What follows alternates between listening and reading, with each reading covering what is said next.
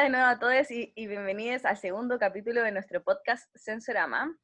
Y queríamos partir primero por agradecerle a los que vieron y escucharon nuestro primer episodio. Eh, gracias por el apoyo y por la buena onda. Eh, estamos tratando de mejorar eh, todo tipo de cosas técnicas, así que también nos gustaría que nos hicieran algún tipo de feedback donde nos dejen sus comentarios y recomendaciones para poder seguir mejorando a través del canal de YouTube o en Instagram. Bueno, en este segundo episodio trajimos a una nueva invitada que nos va a contar un poco sobre su proyecto, La Ciudad como Texto una plataforma online muy interesante que permite recorrer, revivir y releer la Alameda durante el estallido social. Para contextualizar un poco su trabajo, queríamos hablar sobre el rol y el uso de la tecnología para visibilizar problemáticas sociales. Sabemos que la tecnología puede utilizarse para muchos propósitos y que a medida que se han desarrollado nuevos programas, sistemas o dispositivos, estos han, eh, han podido utilizarse para trabajar en la ciencia para elaborar políticas públicas para el arte, el deporte, en fin, para un montón de actividades humanas.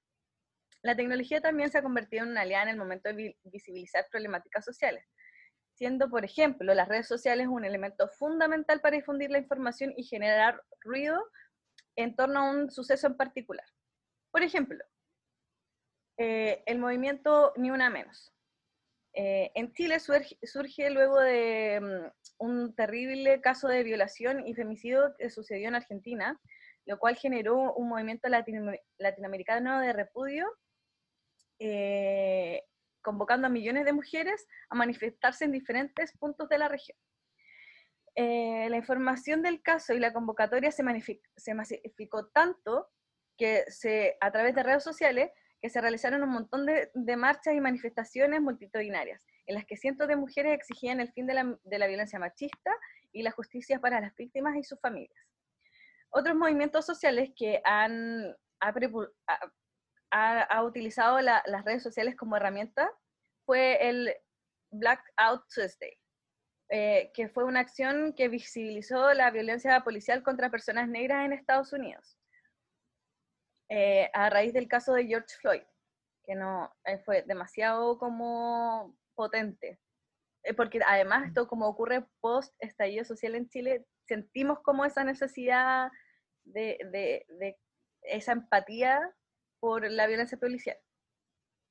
Em, y se llenaron de recuerdos los negros todas las redes sociales a través del hashtag Black Lives Matter. Más recientemente, durante el estallido social en Chile, los teléfonos celulares y plataformas como Twitter e Instagram fueron eh, fundamentales para registrar las manifestaciones y poder denunciar casos de violencia policial y represión a quienes protestaban. Estas mismas, estas mismas grabaciones y publicaciones contribuyeron posteriormente como evidencia eh, para procesos judiciales en casos de violación a los derechos humanos. Em, bueno, eh, no son solamente, eso sí, las redes sociales las que tienen un rol en la visibilización de las problemáticas sociales. A veces también las artes o la investigación hacen uso de herramientas tecnológicas eh, muy diversas para presentar y difundir distintos procesos o sucesos relevantes. Eh, un ejemplo que les queríamos contar es la plataforma Forensic Architecture, no sé si la conocen, pero la vamos a estar mostrando en pantalla. Eh, ellos son una agencia de investigación eh, donde se estudian casos de violaciones a los derechos humanos perpetrados por el Estado, fuerzas policiales o militares, y también casos de violencia eh, en general, como por ejemplo perpetrados por corporaciones o empresas.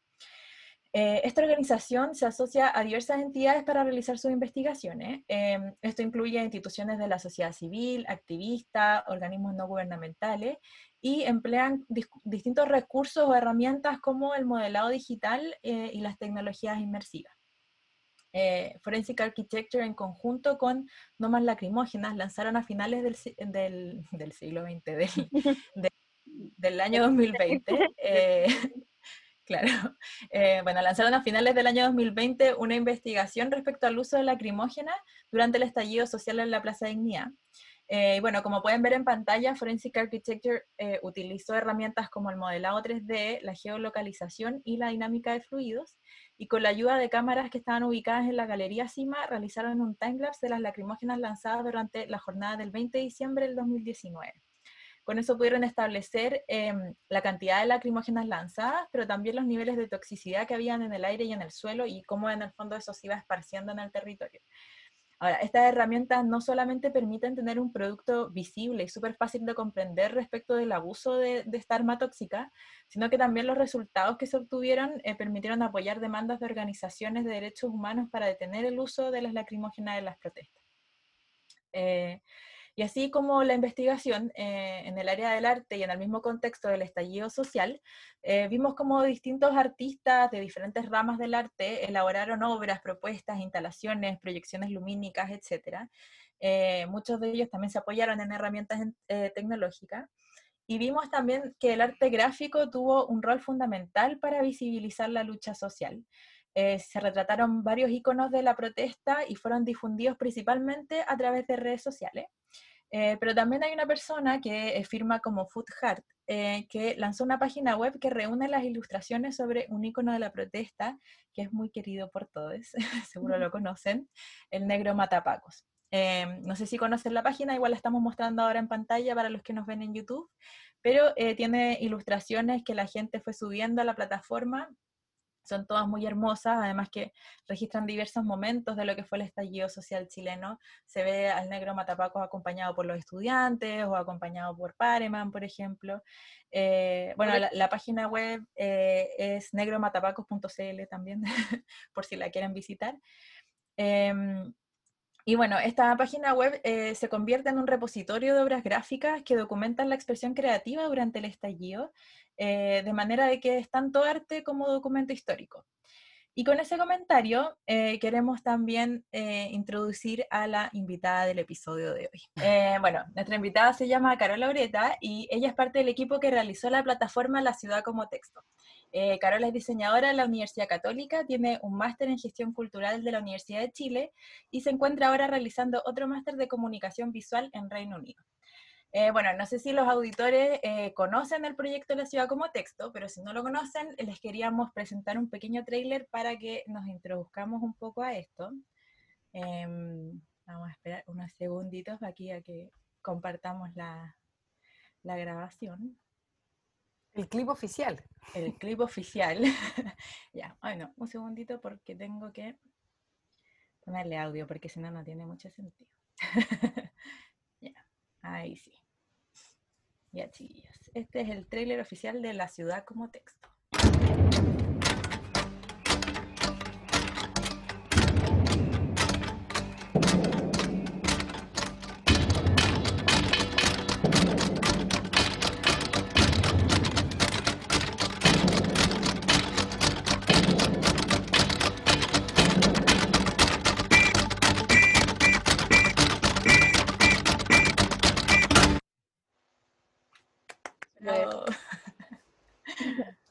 Buenísimo.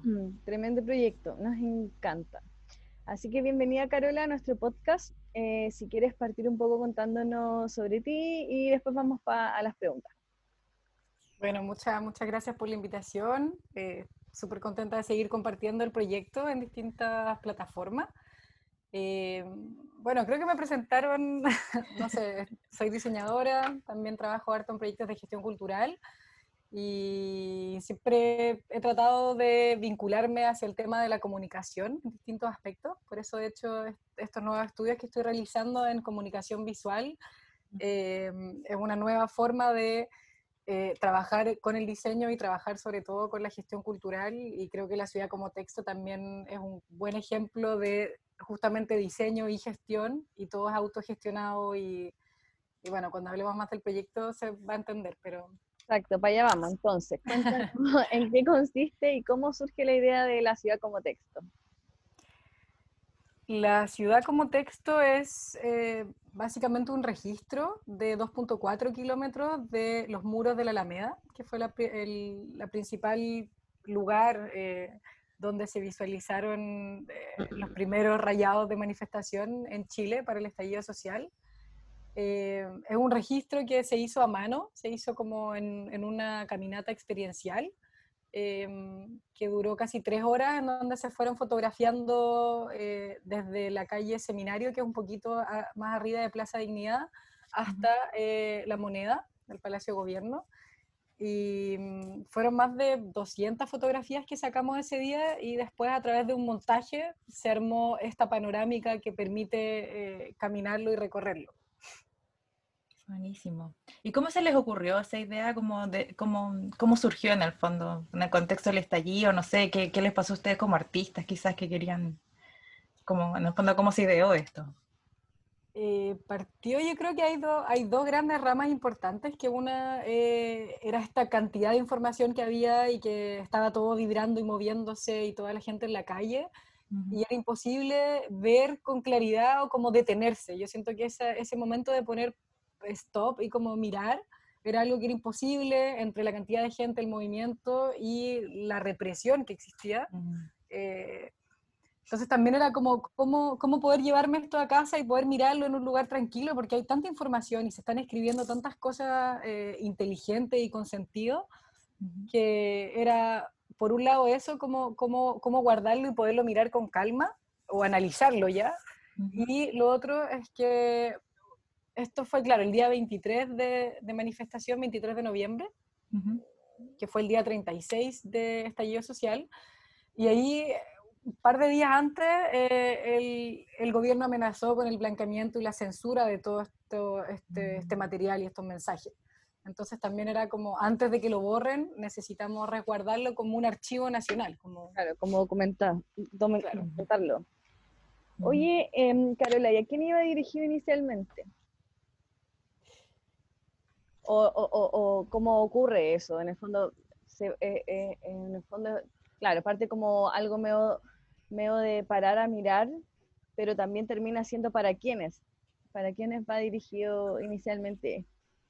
Este... Sí, bueno, principal, en, siendo súper sincera, partió porque eh, yo quería tener la posibilidad de mirar de nuevo esto, como analizarlo visualmente y quizás hacer alguna investigación en diseño. Yo también hago hartas investigaciones. Eh, no solo como rescatar iconografía o colores de, estos muros, sino que también em, en conjunto con abogados también quizás llevar a código, llevar artículo estos mensajes, como que esa, esa era un poco esta idea, entonces quería tener este material.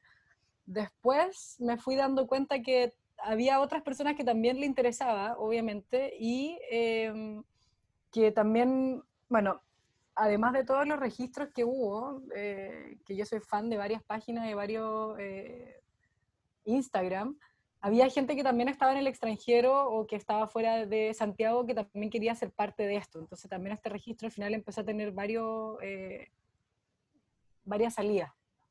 Claro. Oye, la, ¿y la recepción que han tenido como de, de, la página? No sé si les han llegado comentarios, gente en Instagram que les escriba, no sé. Pues. Sí, lo más, lo más impactante para mí fue que, bueno, el proyecto fue cambiando harto, porque inicialmente eh, lo que yo quería hacer era una muestra física, como de volver a imprimir eh, la calle y presentarla en la misma calle después de que ya se había blanqueado todo, que fue lo que ocurrió. Entonces, por eso también este, este, este, archivo empezó a tener más valor justamente porque ya no estaba ahí. Em, y no fue algo que fue sucediendo eh, naturalmente, orgánicamente, que la calle va cambiando, que la gente pinta las fachadas, sino que fue con una intención de borrar y de... Eh, Censurar. claro. Em, entonces, lo primero era hacer, era hacer una muestra, quizás caminable también, em, pero lo que pasó es que vino el COVID, entonces también eh, esta idea de hacer cualquier cosa en un en el espacio público, fue imposible. Mm. Entonces ahí fui como, como reaccionando un poco a lo que estaba pasando, entonces dije, ok, si no se puede hacer una muestra y quizás de acá a cuánto tiempo, eh, llevemos esto a algo digital y se potenció y jamás imaginé que como gente que está en Berlín o gente que está en España o gente que está en Australia iba a contactar a la página y agradecer por, por justamente por esto, de como brindarle la posibilidad de caminar y de estar ahí eh, y se fue como moviendo sola, como que entre, como esta diáspora de chilenos en otros lugares también era como, se fue como pimponeando un poco y, y tuvo súper buena recepción. Primero en, en, en, este espacio de gente que quería participar y después algo que, que me llamó mucho la atención, pero fue porque fue como una hipótesis mía, que era que yo sentía que estos muros podían ser leídos y podían ser analizados desde distintos lugares o ámbitos. Entonces, cuando me empezaron a invitar como para, para, presentar el proyecto en distintas universidades, no solo en diseño y arquitectura, que fueron como los primeros espacios que, que abrieron un poco, sino que eh, en historia, en sociología, incluso tuve como algunas conversaciones como con distintos abogados. Entonces me fui dando cuenta que, claro, que esta idea que yo tenía de que el muro podía ser leído y tener distintas capas de información, eh, también se estaba utilizando en, en, ámbitos académicos. Uy, qué buena, súper, súper buena en verdad. Y en ese sentido, bueno, en la, la página, como en el desarrollo de la plataforma, eh, colaboró más gente, porque en el fondo también hay textos, se pueden ver algunos textos de algunas personas, entonces como quiénes colaboraron, cómo se fue conformando todo en el fondo. La ciudad como texto creo que responde mucho a esta idea autocolaborativa que surgió con, con, el estallido. Y, bueno, como les comentaba, esta idea partió de que yo quería registrar esto. Claramente yo no tengo la, eh, el conocimiento ni la experticia de la fotografía, entonces ahí llamé a un amigo fotógrafo que es el Daniel Corbillón, le dije, Dani, así, ayúdame a sacar esta foto, quiero tener este registro, yo sé que va a ser algo importante, le dije como, no sé todavía en lo que se va a convertir, porque fue un poco así, y tenemos que hacerlo ya porque el gobierno no quiere borrar esto y, fue así, ya nos juntamos dos veces, planeamos un poco de dónde a dónde, cómo iba a ser el recorrido y sábado en la mañana, primera hora, porque bueno, las manifestaciones grandes eran, eran los viernes en la noche. Claro. Entonces el sábado en la madrugada era el día en donde estaba más tranquilo y silencioso. Eh, igual estaba lleno de restos de barricadas y cosas, por eso también había que hacerlo caminando y no con un Google Street View o con algo más pro. Em, y de ahí, bueno, vino un poco la pandemia y todo, entonces en este encierro dije, quiero empezar a, hacer esto y a, y, a, y a, moverlo, y ahí llamé a otro amigo fotógrafo que me enseñó un poco como la manipulación de las fotos, porque en verdad yo no sabía. Entonces ahí eh, fue como, mira, Caro, lo que tienes que hacer es ponerte guantes para que no queden las huellas digitales, usar este tipo de pegamento, usar, no sé, cosas que en verdad... Em, y él participó conmigo en la primera, en el primer tramo del montaje, después seguí sola, después llamé a un amigo programador y fue así, como que cada quien fue como llamando y fueron colaborando y si les puedo mostrar este mapa hermoso de... Ahí están viendo, ¿no? Sí. Sí. Ahí salen notas al pie, ¿no? Claro, y ahí la constelación de agentes principales. Estos son los que, los, que, los que primero creyeron en el proyecto y se fueron sumando en el sentido de que, claro, aquí está el fotógrafo, el programador, que fueron como, yo creo que esa es como la triada que permitió un poco que el proyecto existiera. Acá están los traductores, porque la página también y todos los, textos están en inglés y en español la gente que ayudó a comunicar el proyecto, entonces estos son como los, los, bases, digo yo, pero después además están todos los otros invitados a escribir, que con, con, esta misma hipótesis de que yo sentía que a partir de algún rayado o a partir de alguna imagen podía surgir eh, algún tema de investigación o algo más profundo, invité a 36 personas de distintas edades. De hecho, ahí está como el año de nacimiento y pueden ver como 1920 mm. hasta 1990. Entonces también quise tener una muestra amplia eh, y gente con distintas disciplinas o de distintos ámbitos del saber, a que escribieran una nota al pie, eh, que era algún, esto, como algún comentario o algo, y, la única restricción era que no, que no superaran las más, de 100 palabras. Eh, y me llegaron cosas hermosas, bueno, que esos son estos, estos asteriscos que están en la página y pueden ir pinchando. Y ahí el, el, trabajo de los traductores fue importante, porque todos estos textos ahora están en inglés y en español. Eh, pero sí, hay gente incluso, no sé, pues como diseñadores que mandaron los textos diseñados como con alguna forma que respondía a algo. Eh, Ah, como que pasa Produzco como un feedback, respuesta de, de, también de los mismos rayados, de lo que estaba escribiendo. Qué bacán, qué bacán, qué interesante. ¿Y qué estáis haciendo con eso al final también, como con ese esos documentos? Porque si bien no se pueden publicar en, en las notas de pie, lo estáis como guardando para después eventualmente hacer algo con eso? O sea, hice una, una, primera convocatoria que fue esta de las 36 y que responde un poco a la idea de que el registro se hizo el día 36 del estallido, por eso invité a 36 personas. Eh, después quería hacer una segunda convocatoria, pero me acuerdo que era como justo el momento que se lanzó la página y después vino el, al, como al año de estallido social y que partieron otras cosas. Y eso, estas notas ahora están en el libro digital que se puede descargar y que es, de, es, gratuito, que está también en la página. Y se hizo una mini edición de 100 ejemplares nomás, como del libro impreso. Mm. Y acá también están como las notas al pie eh, escritas. Bueno, de hecho, esa, esa, era otra pregunta que teníamos, como en el fondo, porque habían elegido como la plataforma virtual en vez de, claro, un libro, una exposición. Aunque bueno, igual ya nos contestaste un poco eso porque por esto de la pandemia. Eh, sí, yo creo que yo soy muy análoga también y yo trabajo también eh, diseñando libros y la cosa de imprimir un libro para mí es como un acto sagrado. Más. Entonces eh, fue llevarme a un lugar donde para tener bajo costo, como era un proyecto autogestionado y autofinanciado, para que tuviera mayor llegada, o sea, la gente puede desde Arica a Punta Arena recorrer la ciudad como texto y después en Berlín también, o sea, este tramo.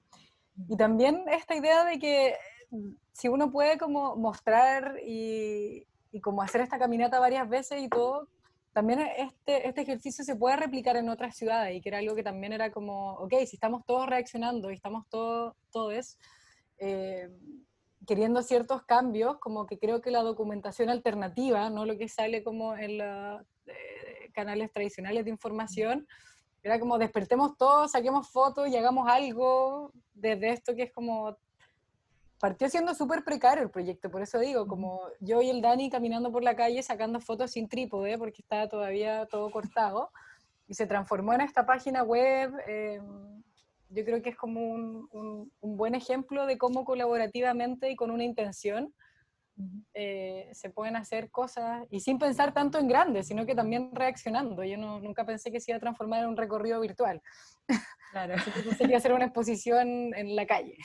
Ah, ya, buenísimo. Bueno, pero sí, pues verdad, hay veces que uno parte como ideando un proyecto de alguna manera y después termina derivando en, otra cosa nada que ver. Em, pero es como, escuchar, es como, como, escuchar lo que, lo que va pasando, ¿no? Creo que también es bastante sabio, a pesar de lo tosudo que uno puede ser de repente. Como, ok, si estamos encerrados cuatro, cinco, seis, siete meses, ya, hagámoslo digital y que salga y al final igual es como bien eh, también como mirar un poco a futuro, porque yo creo que al principio de la pandemia nadie como que pensó, todos dábamos como dos, ya en dos meses más salimos, en tres meses más, como yo era de las como de las pesimistas dentro como de mi familia y mis amigos, yo decía, no, yo creo que octubre, noviembre, y había gente que se horrorizaba cuando yo decía octubre, noviembre, ¿cachai? Y al final es como, llevamos un año y tanto.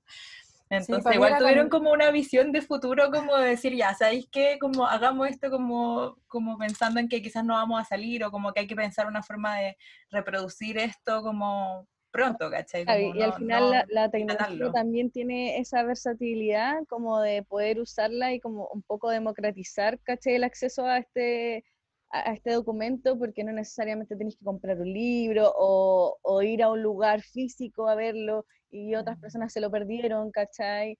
Y así en el fondo también tiene que ver con, con, con esto que lo hablábamos en el capítulo anterior, ¿vale? Con el tema del acceso, ¿cachai? Que en el fondo también es algo como, como un derecho, ¿cachai? Y, y esto también lo, lo, lo, se ve representado así, finalmente es como para todo y al final también te termináis dando cuenta que terminó siendo para gente que no estaba en Chile, ¿cachai? Y eso es bastante interesante porque los conectó, ¿cachai? De alguna forma con, con, lo que estaba pasando acá y porque querían ser parte, ¿cachai? De algo que estaba pasando acá. Así que bacán, me encantó. No, ese es súper buen comentario también porque lo que nunca imaginé así real era que se iba a transformar como en un archivo, como en una biblioteca, sobre todo como en las universidades, eh, cuando lo empezaron a como trabajar en los distintos proyectos, porque al final todo pasó online, como no sé, pues ese, ese año de estudios, todo fue online al final. Entonces, esto era como una nueva plataforma que permitía a los mismos profesores como ampliar el diálogo y discutir en torno a lo que estaba ocurriendo con otro tipo de registro. Entonces también, sí. Oye, y nos gustaría igual que nos mostrara como algunos hitos, como los más emblemáticos, los más llamativos, los que tú consideras más importantes de este recorrido. Si nos quieres ahí compartir. Bueno, eso, eso es, es, complicado porque uno le tiene amor, ya que estuve como cuatro o cinco meses pegando las fotos, como que cada lugar es, pero voy a, voy, voy a intentar hacerlo. Ah, y otra cosa como de un poco como esta ironía de estar, eh, como de pasar de estar en la calle, como casi dos meses yendo todos los días a Plaza eh, Dignidad, después de estar adentro, como era un poco hacer, hacer esta salida o hacer esta caminata estando adentro como encerrados. También era como un poco ese juego de como, ok. No, y tu reflexión finalmente encontrando como en cada foto porque nosotros eh, lo, lo vimos con la Ale, lo estuvimos mirando y, por ejemplo, el, el número ahí, misma, en esa misma imagen que tenía ahí, mil, era, es 199 el número, pero alguien lo tachó el 9 y puso 73, ¿cachai? Como también la dictadura viene dejando residuos y empezáis como a leer, este, eh, eh, es la historia, ¿cachai? Es finalmente una forma de escribir los pacos, ¿cachai? Acá un montón de cosas, ¿cachai? Que, que te van contando, sin necesariamente hablártelo directamente, como contándote algo, ¿cachai? Y, y más interesante, me encantó. Bueno, ya dijiste todo esta primera imagen, que era como que justo, claro, algo súper icónico y que como que coincide con la primera foto. De hecho, esta, esta es la foto una de 136 que conforman todo el recorrido. Es justamente este símil entre dictadura y la... ¿Dónde, ¿Dónde parte? Para que también una noción un poco de más o menos a qué altura parte eh, la fotografía. Eh, parte la calle Seminario, que es como a una cuadra o dos cuadras de Plaza Dignidad mm. hacia el este. Em, y esta es la primera, claro, acá, acá uno, uno, ingresa al recorrido, aquí esto es Seminario y esto vendría siendo Providencia. Em, para la gente que nos está escuchando, esto es la fachada sur en el fondo de, la Alameda. Entonces, ese recorrido que se va viendo con todos los rayados, les recomendamos que lo vean en YouTube para que puedan ver bien el video de todas maneras. ese ya, ese es como uno de, mi, de, de los hits. Eh, otro que me gusta mucho, eh, más que me guste mucho, pero encuentro que es muy potente porque sobre todo se sale del muro y se y también esta idea de la ciudad como texto tiene que ver que no es solo el muro, sino que en este caso como que la ciudad se desbordó y el texto también se desborda y pasa del muro al suelo, del suelo al cartel, del cartel al paradero. Y acá se ve un ojo ensangrentado que está eh, dibujado en, el, en, un kiosco. Em, y bueno, con todos los daños oculares, como para mí es, fuertísimo. Y está, claro, también cerca de este lugar que fue también icónico por otro tipo de memoria, porque esto es como una memoria visual, pero también está toda la memoria sonora del, del, estallido. Y para los que estuvieron en, en, estos días también se pueden acordar de ese tac, tac, tac que se escuchaba de horas, de horas de gente que recogía restos de calle, concreto o de piedra ya, y golpeaban con, contra este muro protector que pusieron afuera de la torre telefónica y, y, se hacían turnos, como que también era algo como ya había alguien que estaba una hora y después llegaba el otro, le pasaba la piedra y seguía el otro, entonces es como este mantra de la misma ciudad. Oh, se me había olvidado el, el cartel ese de los, de, los, em, de los equipos de fútbol. También es muy, muy icónico, no sé si se acuerdan de ese. Eh, como todos los equipos de fútbol y los carteles dicen perdimos mucho tiempo peleando entre nosotros. Y claro, pues era como muy, muy significativo también. Bueno, cuando estaban todos ahí alrededor del caballo, como en una pseudo paz, también era impactante, como algo está cambiando. Sí. Em, y otros que, que, claro, para mí eh, Chile despertó, dime algo más lindo que eso, que está escrito eh, un poquito más abajo de, creo que esto es Lira, eh, es un paradero, y que de hecho aquí hay justo una nota al pie de Silvia Aguilera, que es la editora de LOM Ediciones, que parte de hecho su texto y su nota al pie con Chile despertó, dime algo más lindo que eso. Ah.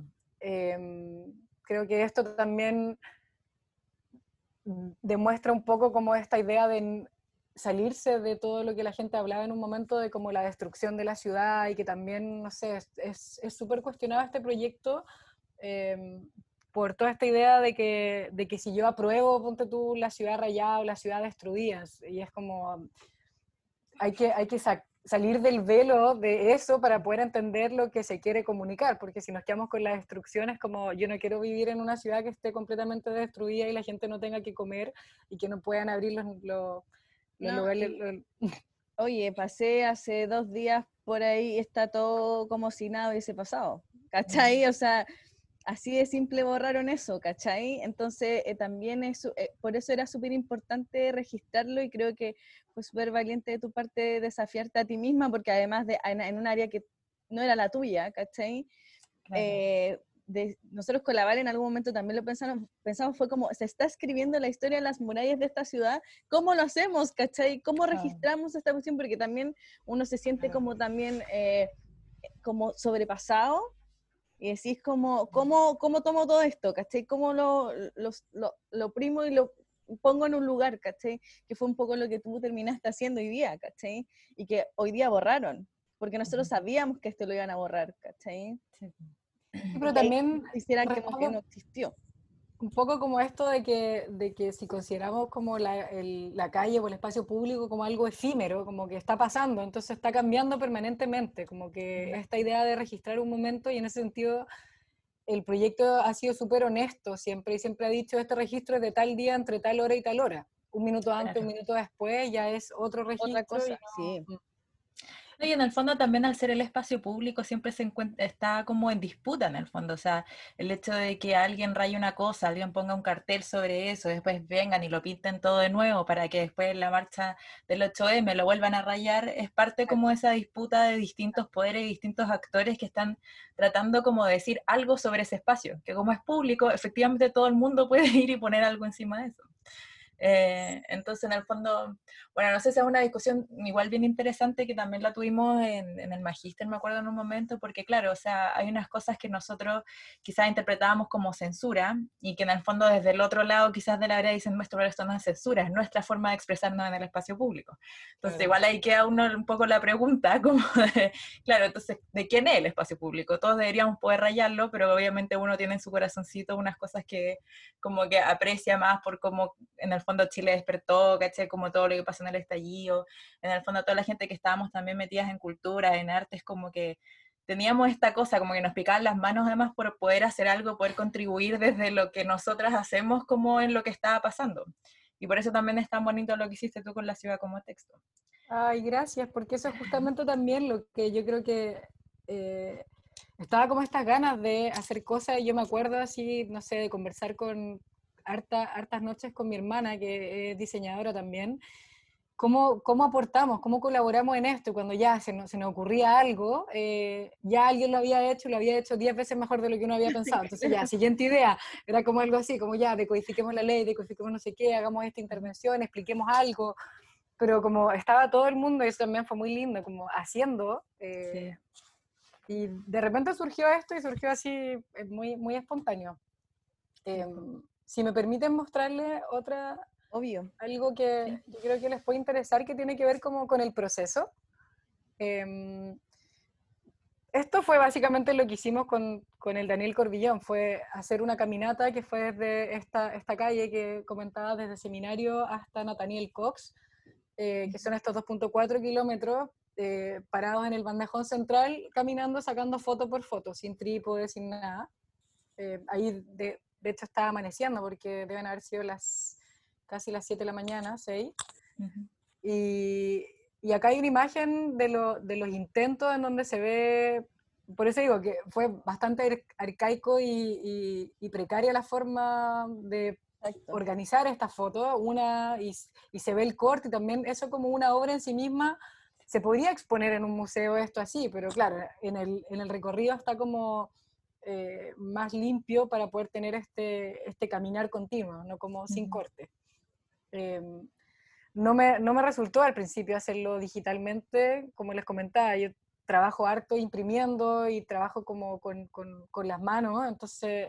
Quizás para ti era más fácil hacerlo así, o, así como tomarlo y empezar como ahí a... Sí, lo que pasaba era que lo que, como la frustración era que cuando ya llevaba, no sé, parte del primer tramo, que es desde seminario hasta un poquito más abajo de Plaza Dignidad, eh, las fotos empezaban a caer todas, entonces esta idea de tener algo lineal era, era muy frustrante y imposible. Eh, y ahí, bueno, conversé con algunos amigos arquitectos y, topógrafos que me dijeron, no, porque Santiago va en declive, entonces este, este registro igual eh, va a como tender hacia una curva hacia abajo. Así que dije, no, no, no, ya. Y ahí imprimí las fotos y, la, y las pegué a mano, como se puede ver acá en las imágenes, para los que no están viendo. Están, las fotos pegadas y, eh, y, armé casi 10 paños de un metro 10 cada uno. Entonces son como casi 2 metros de fotos de 10 por 15. Em, y ahí comprobé que sí, que sí funcionaba esto y que claro, como que había que hacer un ajuste, pero era mínimo. Y ahí volví a lo digital y, y volví a pegar las mismas fotos usando esta, esta maqueta como matriz y funcionó perfecto. Y de ahí, nada, pues con el programador hicimos estos códigos al final y la página se convirtió en el recorrido que pueden ver. Eh, yo creo que lo más difícil y que estuvimos a punto de eliminar la idea fue la, esta, estas notas al pie, que son estos, estos textos que uno puede ir pinchando, porque yo estaba con, con esta idea tosuda de que quería que se iluminaran por los láser verdes, que también es parte de, de lo que ocurría en las marchas.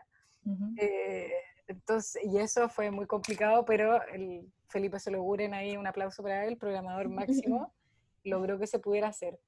Y con respecto al blanqueamiento, yo también hice otro registro que por ahora está, está, está ahí. Eh, pero, y aquí pueden ver el blanqueamiento de cómo... Oh, heavy. Esto fue a un año después del primer registro. Esa es como la idea. Claro. Porque no pudieron sacar la, la, cruz sobre el 9. Bueno, eso, eso es muy curioso, porque eso es metal y como que debería ser lo más fácil como limpiar metal, pero es justamente como parte de esa memoria. Así que, no, esto, esto es notable. Y ahora, ahí ahora dice Baba Ganush en el, en el localcito. Pero como cambia la cosa en verdad, cambiar. Sí. Em, bueno, eh, otras preguntas que teníamos también es, un poco, em, bueno, ya lo, hemos conversado un poquito también, pero eh, que la ciudad como texto tiene esto como de como una obra artística reflexiva, porque igual es bien artístico, eh, y también tiene esto de documento histórico. Entonces, em, ¿cómo ves tú el tema de que la tecnología y como el rol que tiene el arte y la tecnología para visibilizar y documentar también estas problemáticas sociales o eventos sociales en particular, como fue el estallido, digamos. Em, sí, esa es una pregunta que también me la han hecho en, otro, en otras instancias, mm, pero creo que el arte tiene el rol de tensionar y de dar visibilidad, creo yo, a conflictos de toda índole, políticos, sociales, medioambientales. Eh, también es como una forma de expresión que permite dar alguna opinión o, poner algún, como subrayar algo, creo yo, como tener una visión crítica, eh, con cierta libertad, por supuesto. Y yo creo que hay un rol transformador del arte y como contestatario, que creo que es algo que también mueve eh, distintas otras obras que hago que son aparte de cómo trabajar, sino que como cuando uno tiene alguna eh, no es oficio, como se dice, como cuando algo lo hace uno por placer nomás, eh, que yo también trabajo con, con, con miniaturas y creo algunas escenas que buscan eh, transmitir algún concepto político o algún, como hacer algún llamado. Entonces creo que el arte tiene, tiene esa ventaja y, y ese potencial. Y la tecnología en este caso, bueno, creo que fue una de, de las primeras cosas que hablamos, que era eh, esto estaba pensado para hacer de una manera impreso y con un, yo creo que con una salida muy mínima de ciertas personas, que justamente si esto estaba exhibido en Santiago, era la gente que estaba en Santiago y que solamente iba a poder ir a esta exposición. Y con, con, este input tecnológico, eh, la gente en todo el mundo puede recorrerlo y, y está ahí eh, arriba todavía. Entonces... Sí, pues, sobrevivió mucho tiempo. Oye, ¿cómo, cómo, cómo van? O sea, hacen eso porque en el fondo la página web igual tiene, hay que pagar como el, el, dominio, claro, todo eso. Hosting, todas esas cosas. Bueno, eso, eso fue una inversión personal, eh, mínima igual para todo el proyecto y para toda la gente que trabajó y todas las horas. Eh, fueron casi seis meses de producción y de trabajo de este proyecto así día tras día. Post pandemia, no sé, pues el, el eh, programador teníamos reuniones después de su trabajo, después de que él le diera comida a su hijo, nos quedábamos varias horas todas las noches haciendo los códigos y esto que creo que pagar el dominio para que sea un archivo nacional me pareció que es como mínimo. Eh, otra cosa, porque ya tenemos el proyecto listo, seis meses de full trabajo, programadores, diseñadores, todos los chiquillos moviéndose. ¿Y qué pasa finalmente? ¿Cómo termina difundiéndose el proyecto? ¿Cómo... A ver, ya hay que sacarlo. Necesitamos que la gente lo vea. ¿Cómo pasa eso? ¿Qué pasa? ¿O cómo, lo, cómo fue su estrategia? A ver, cuéntanos un poquito de eso. Fue pánico escénico, como no, blanco. Ah, hay, que, hay que darlo a conocer blanco, no. Eh, bueno, ahí llamé al Felipe Morandé y al Nico Bascuñán, que son dos amigos que, mm, eh, que trabajan en, bueno, son expertos en redes sociales, eh, grandes amigues, y ellos crearon una campaña especial que era esto de hacerlo viral. Entonces, un día eh, todos teníamos que subir esto y compartirlo y a tal hora y, fue así. Yo le mandé a todos mis contactos como apoyo en el proyecto a tal hora. Eh, suban esta story, suban esta story, porque fue como un lanzamiento vía Instagram eh, de, de la página. Y fue como al final casi como, como un virus, como que ahora entiendo por qué se llaman estas cosas virales, y además que estaba el COVID así, pero ya, em, que empezó así a correr y claro, todos mis, mis, mis, conocidos hicieron eso y a la vez como que se fue expandiendo así, y después, no sé, pues gente muy cercana a mía era, oye, acaba de compartir esta persona que no tiene nada que ver como la story, como este clip que, que mostraron al principio. Fue como, wow. Qué buena. Y así solamente a través de Instagram, no sé si te han llamado a otro podcast o somos los primeros. estos chiques también, eh, bueno, como trabajan en redes sociales y en medios, creo que habían eh, comprometido dos notas iniciales. Eh, en Posta y en el, creo que en el mostrador fue la... Y después de eso empezó a correr solo y también era como, no, tuvo, tuvo harta prensa, así como, ¿por qué está este registro? Como que fue como, ¿qué? ¿Qué es esto? ¿Quiénes son estas personas que trabajaron? Así que sí, no, hemos tenido... Yo sabes que creo que me enteré de, de, la ciudad como texto porque un profe del magíster eh, escribió un texto, el José de Nordenflit. Nordenflit, no puedo decir bien su apellido. Perdone, profe. Pero él escribió un texto y como que también ahí lo compartió, creo, en redes sociales y fue como, oh, qué buena, y ahí, ahí caché todo el proyecto. Sí, de hecho hemos compartido en distintas instancias con José justamente por esto de la iconoclasia y de los monumentos, que es como lo que trabaja él desde la arquitectura. Em, no, y el José incluso ha tenido como charlas, creo, en, en Argentina ya como presentaba este proyecto como un caso, así que muchas gracias José por ayudarnos a la difusión y así pasa, así como con, con, gente que ha participado que también ha querido sacarlo fuera, fuera de Chile también, que también es lindo.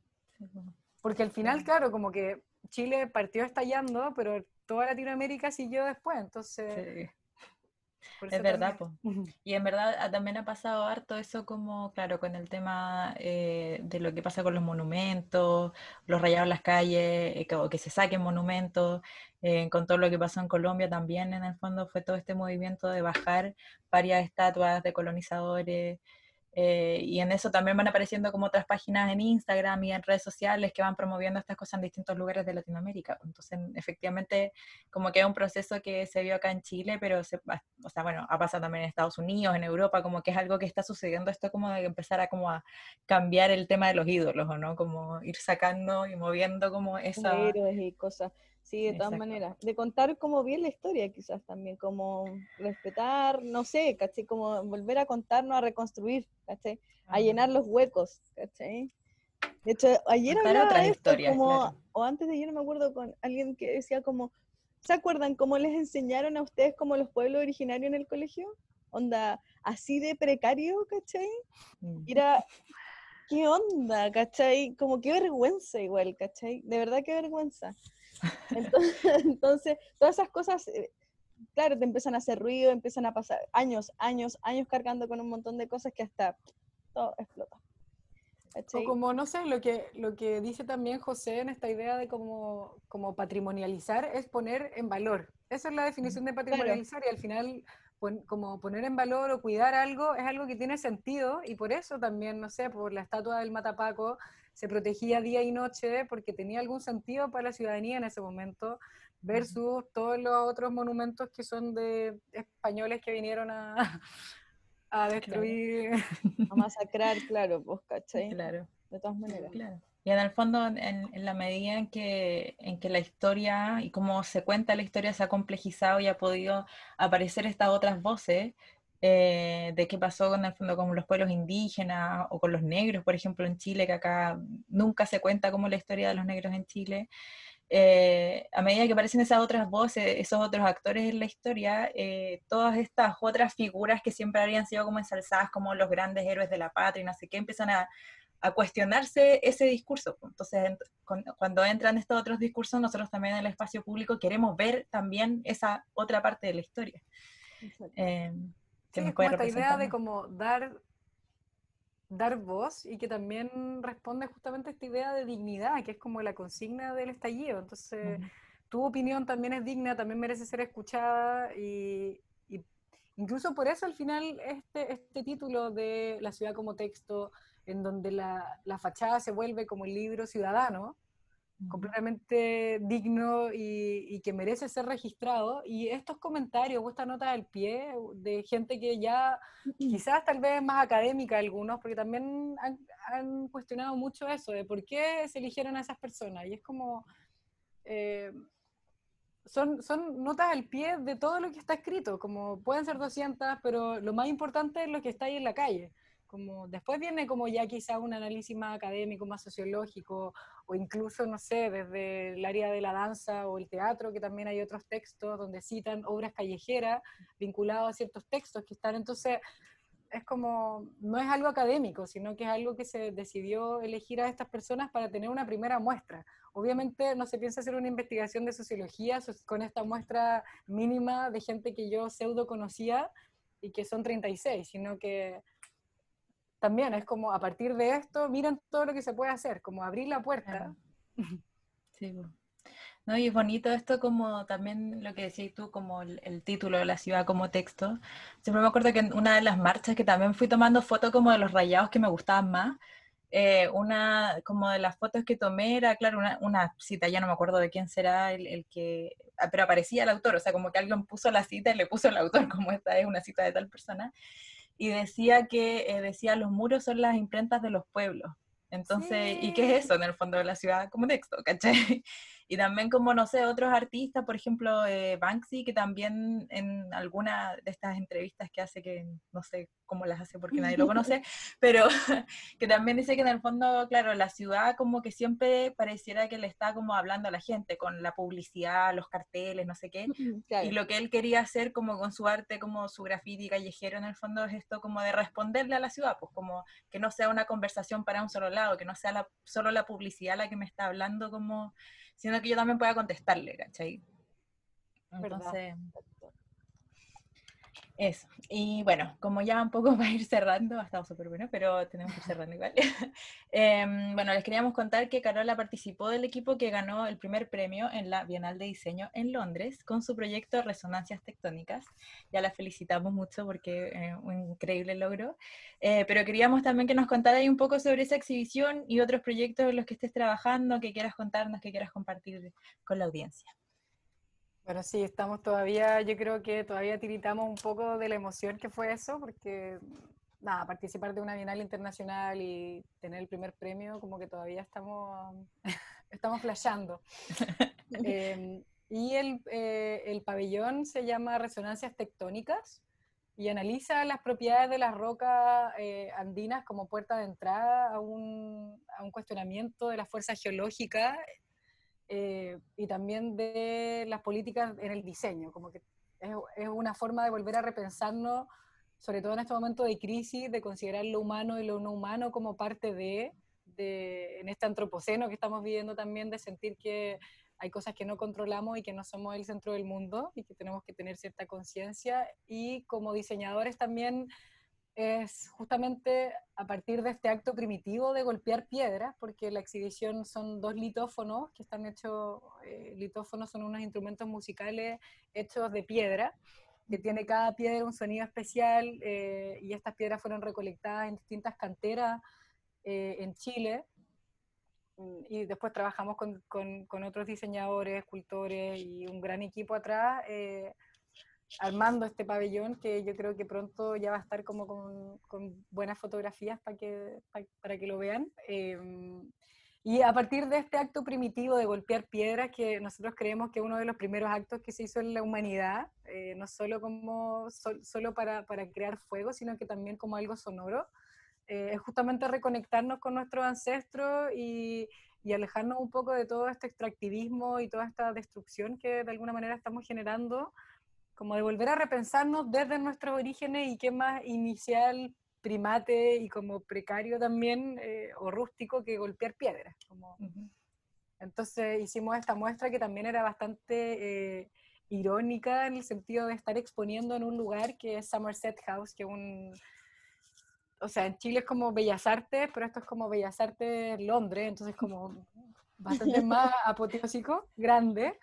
Eh, y nuestra exhibición era en piedra, entonces también era como cuestionemos eso, como en qué le ponemos valor, porque nosotros estamos diciendo que estas piedras tienen mucho más valor que la exhibición del lado que está entera bañada en oro. Así que, y parece que entendieron bien nuestra, nuestra resonancia porque, porque ganamos. Buenísimo. Oye, ¿hay planes de, de exhibir esto en Chile? O... Sí, hay, alguna, hay algunas invitaciones, nada se ha cerrado mucho todavía, no puedo dar falsas esperanzas porque, bueno, seguimos en pandemia, la, eh, la muestra todavía está en, en, Londres, entonces hay que gestionar cómo hacer viajar las piedras nuevamente a Chile. Eh, también fue, fue, fue súper especial, casi como haberle sacado un pasaporte a cada una de las rocas para que, para que pudieran viajar, cuando ni siquiera uno, o sea, eh, los curadores podían viajar, pero las piedras sí. Entonces, es chistoso. Pero sí, hay algunas invitaciones y ojalá poder, aunque sea, mostrar parte de la exhibición. Eh, pero sí, sería lindo poder compartirlo allá, pero también están súper encerrados, entonces si queremos hacer una muestra, como que imagínate la cantidad de exposiciones que están en cola, como que nosotros venimos como de la cola de la cola del año pasado. Claro quizás van a terminar bueno, pero mientras la podamos ver en algún momento sería bacán. Sí. Y no sé si me quieres contar alguna otra cosa, algún proyecto que vayas a sacar en el futuro, que quieras promover, que quieras... todavía no. Eh, yo creo que todavía estoy como recibiendo como las réplicas de, de, la Bienal y de, y de esto, pero hay planes, hay planes siempre y súper abierta a distintos proyectos. Eh, súper abierta también a... Lo que me llama la atención es que esta idea de partir como independiente del proyecto y todo, eh, también tiene una, un, una algo en particular, sino que también un poco más como desde algo neutro, eh, o sea, no, no neutro, pero no quería como alojar la plataforma en alguna institución o algo para justamente para no para no abanderarme con nada de eso y abanderar a toda la gente que está dentro. Eh, pero sí me llama la atención de que no he recibido como mayor interés en, en resguardar esta página en, en, algún lugar. Como por eso todavía la sigo como como manteniendo pero pero esto al final es un archivo nacional. No sé si es por el gobierno que está todavía eh, que no sé si lo considerarán como un archivo valioso, pero estoy súper abierto también a tener este tipo de conversación y la gente que participó también. Claro, o sea, incluso en el fondo como si ya del gobierno en sí, pero instituciones como, no sé, por el Museo Histórico Nacional, quizás podría interesarse por cómo trabajar contigo de alguna manera, porque al final lo que decís, pues todo es un documento histórico de lo que sucedió, pues, ¿cachai? O el Museo de la Memoria, o qué sé yo, como que podrían haber otras instituciones que quizás eh, como que se interesaran en, o sea, poder colaborar o seguir trabajando juntos. Yo creo que hoy día los museos y todo eso están así como ya también como, como agarrándose lo último, pero yo creo que cuando un poco se ordene más el asunto, quizás va a empezar a, moverse un poco más todo esto y esperamos que alguien mm. la rescate. Y, bueno, el, el, Museo del Estallido eh, es el único que se puso en contacto con el, así como museo, eh, y que de hecho hicimos un gran trabajo ahí con Marcel. Eh, y con Pablo de imprimir 15 metros y hay, hay, un registro que es como el único lugar en donde se puede ir a caminar realmente la ciudad como texto ahí eh, y nos dejó 15 metros de muro para poner este proyecto y todo, y estuvo construyendo el, no, Marcel, así, increíble. Em, pero sí, el, el, tema de cómo mantener la página o resguardarla en algún lugar, no sé cómo se hace esas cosas más virtuales, pero si hay alguien que quiera colaborar, ya saben con quién, con quién hablar. Y si no respondo tanto el mail de la ciudad como texto, hay otras formas de contacto. claro. Pero, pero sí. Pero sí, claro. Hay, yo creo que cuando se empieza a ordenar un poco de todo, porque yo creo que hay varios museos que están ya a punto de morir en realidad. Así que bueno, pero hay que... todavía súper pesado el tema, así que no, está muy complicado. Pero esperemos que resulte en algún momento. Bueno, Carola, eh, gracias por ser parte de este segundo episodio. Fue muy, muy bacán conocerte a ti y la ciudad como texto. Nos encantó, por eso también quisimos entrevistarte. Y mm, te deseamos lo mejor en tu máster y en tus próximos proyectos. Eh, además, los dejamos a todos invitados a seguir por redes sociales a la ciudad como texto y ver el proyecto laciudadcomotexto.c. Y también ver el trabajo de la Carola en su página web, carolaumarin.com. Eso. Muchas gracias, Carola. que estés bien. Chaito. Carola, que estés bien. Un gusto conocerte. Histórico. Histórico.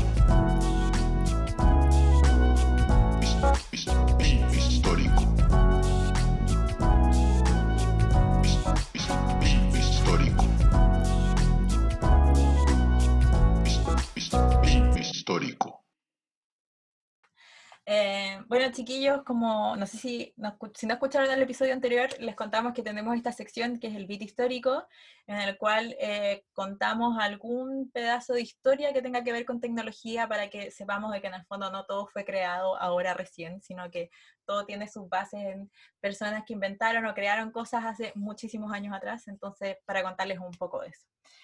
Eh, bueno, el bit histórico de hoy es de una persona que es muy, muy fascinante, fue muy entretenido investigarla.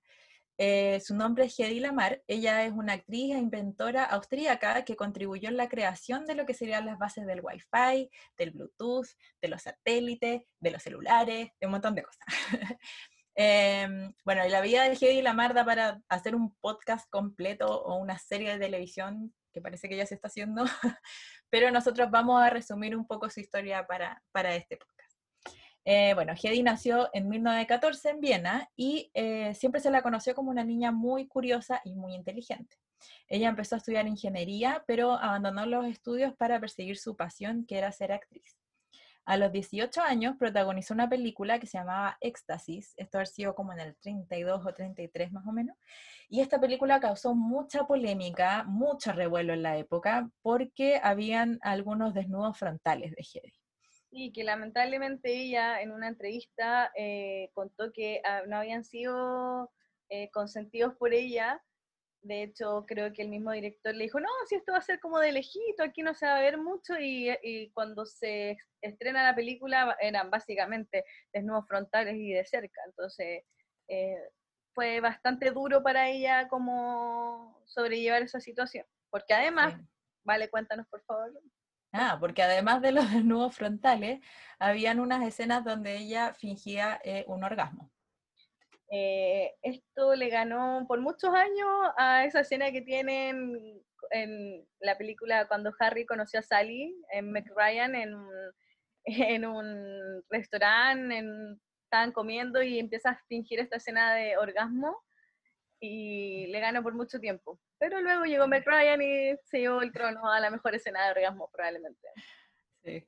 Bueno, pero yo creo que hay mucha gente que no conocía esta de Hedy. De hecho, creo que la película después como la, la censuraron por estos mismos motivos, entonces quizás menos conocida, ¿no? Eh, bueno, pero en el fondo esta película fue, causó tanto escándalo que eh, sus padres finalmente la obligan a casarse con un tipo que se llama Fritzl Mandel. Este tipo vio la película y quedó muy prendado de Hedy y para los padres fue como fantástico, cásate, como pensaron que como que la reputación de su hija había muerto, entonces dijeron ya, si este hombre se quiere casar con ella, que se case. Pero eh, Fritz Mandel era un tipo muy celoso, muy controlador y además era partidario y amigo de Hitler y Mussolini. O sea, era el peor partido imposible, era pésimo. Em, bueno, y Hedy describe esta como la peor época de su vida. Eh, básicamente dice que es prisionera de este hombre, eh, pero aprovechó el tiempo para continuar con sus estudios de ingeniería. Eh, ahora, era tan insoportable que después de un tiempo ella decide dejar a, Fritz Mandel y planifica su escape y llega a Londres finalmente desde donde zarpa a Estados Unidos en 1937. Ahora, en el barco conoce a Louis B. B. Mayer, que era el tipo de la Metro Golden Mayer, y logró ser contratada como actriz, que era su sueño. Em, y ahí ella participó en varias películas durante esos años, eh, pero los críticos en general destacaban más su belleza y las películas no fueron así súper exitosas. Creo que la más conocida es una que se llama Sansón y Dalila. Se dice además que como que rechazó ciertas películas que habrían sido espectaculares como Casablanca, pero bueno, como cosas que pasan. Em, bueno, y eh, ella, además de actuar, siguió trabajando en otra de sus pasiones, que era eh, la invención. Se dice que en el fondo sus compañeros en Hollywood, después de grabar, iban a celebrar y se iban de fiesta y ella volvía a su casa y seguía inventando cosas porque le gustaba mucho. Ahora, cuando parte la Segunda Guerra Mundial, eh, Hedy pensó que sus habilidades como inventora y sus conocimientos sobre los nazis por haber estado casada con este tipo Mandel em, podrían contribuir a los aliados. Entonces fue a ofrecer sus habilidades al recién creado National Inventors Council. Sin embargo, sus contribuciones fueron rechazadas y las autoridades, un poco yo creo como mirándola en menos, como, como eres bonita, haz algo para que sirva siendo bonita, eh, le recomendaron ayudar promoviendo la venta de bonos para la guerra. Eh, pero eso no la desalentó para nada y eh, ella ideó una campaña en, en, la que cualquier persona que comprara sobre 25 mil dólares en bonos de guerra ganaría un beso de la actriz y se dice que recaudó 7 millones de dólares en una sola noche. O sea, era tremenda ella. tremenda. Bueno, eh, pero además Hedy no quería detenerse con eso, entonces decidió que igual iba a ayudar en la guerra de otra forma. Eh, sabía que los aliados le tenían mucho miedo a la interferencia de los nazis con sus señales de radio, eh, y sabía que entonces en el área de las telecomunicaciones era una en que los aliados de Estados Unidos eran especialmente vulnerables y en la que ella podría contribuir. Eh, se le ocurrió entonces, como eh, el problema de las telecomunicaciones era que se mandaba un mensaje por una frecuencia y eso podía ser fácilmente interceptado, a Hedy se le ocurrió fraccionar los mensajes en pequeñas partes y transmitirlo en distintas frecuencias en un sistema que era pseudo aleatorio, y entonces solo quienes tenían el código de a qué frecuencia había que cambiar y sabían estos cambios podían obtener el mensaje completo. Eh, bueno, y era tan cortito el tiempo que estaba el mensaje en una frecuencia que no era tan fácil de ser interceptado y menos aún comprendido porque no era el mensaje completo, era solamente un pedacito. Eh, y entonces para entender el mensaje completo, tanto el transmisor como el receptor van saltando de frecuencias con este código compartido y a este sistema se le conoce actualmente como transmisión en espectro ensanchado por salto de frecuencia. Eh, colaboró con un pianista que se llamaba George Antheil para crear un mecanismo que pudiera lograr eso y juntos patentaron la idea en el 42, se la cedieron, eh, le cedieron el uso a la Marina, que lamentablemente no se interesaron en la idea y archivaron los documentos se dice que también habían como problemas como también de la tecnología que había hasta ese momento, como que era necesario como un sistema más electrónico para poder lograrlo, eh, pero en el fondo lo que sucedió es que finalmente se archivó. Y después, varios años más tarde, eh, en el 57, una empresa que se llamaba Sylvania Electronic System Division desarrolló un mecanismo ideado por, eh, desarrolló el mecanismo que fue ideado por la Marianne Teil y que después Estados Unidos usó durante la crisis de los misiles y la guerra de Vietnam. Eh, estos sistemas de espectro ensanchado que usamos en la actualidad, que están en los celulares, en el Wi-Fi, en el Bluetooth, se basan en esta idea de Hedy Lamar. Eh, pero el reconocimiento se le dio muchísimos años después, recién en el 97, empezó a recibir premios por esto, y se dice que cuando la llamaron para decirle que se había ganado como un premio por su invención, dijo, ya era hora, y realmente lo era. Eh, bueno, y si bien su carrera como actriz nunca logró despegar mucho, esto es algo por lo que siempre va a ser conocida y es una contribución fundamental para el mundo moderno y nos alegra también saber de que cada vez, cada vez más se conoce esta historia y como eh, la contribución que tuvo ella para la tecnología que, que usamos hasta el día de hoy. Así que nada. Yo creo que el reconocimiento también, ¿vale? Como sí. finalmente es eso, es reconocer que ella hizo esa labor, ¿cachai? Y que, fue muy rechazada por ser mujer también, ¿cachai? y que, en el fondo fue, fue difícil incluso como que la gente se diera cuenta que era su invención, porque cuando ella firma la patente, la firma como con el apellido de eh, su segundo esposo, si no me equivoco. Entonces, claro, como que no se supo que era ella hasta hace mucho, o sea, mucho tiempo después, pero incluso después cuando ya se sabía, el reconocimiento se tardó, como que se demoró en llegar. Entonces, eh, y es algo fundamental para el uso de la tecnología actual. Pues, entonces encontramos que era muy importante también para el vídeo histórico contarles cómo esta historia de ella y cómo llegó a inventar esto. ¿no? Y queda súper como enganchado para nuestras próximas invitadas que vamos a tener en el siguiente capítulo. Así que atentos, porque ahí vamos a estar contándoles quiénes son. Y bueno, vale, este capítulo quedó increíble, bacán conocer a la Carola y su proyecto y cómo, cómo lo hizo, cómo lo desarrolló, el beat histórico, o sea, puro poder femenino en este capítulo, me encantó. Así que esperamos que lo hayan disfrutado tanto como nosotras. Acuérdense de dejarnos sus comentarios y de seguirnos por las redes sociales, eh, F Museo Virtual. Eh, y nos vemos en el siguiente capítulo de Sensorama. Chao. Chao. vamos orar.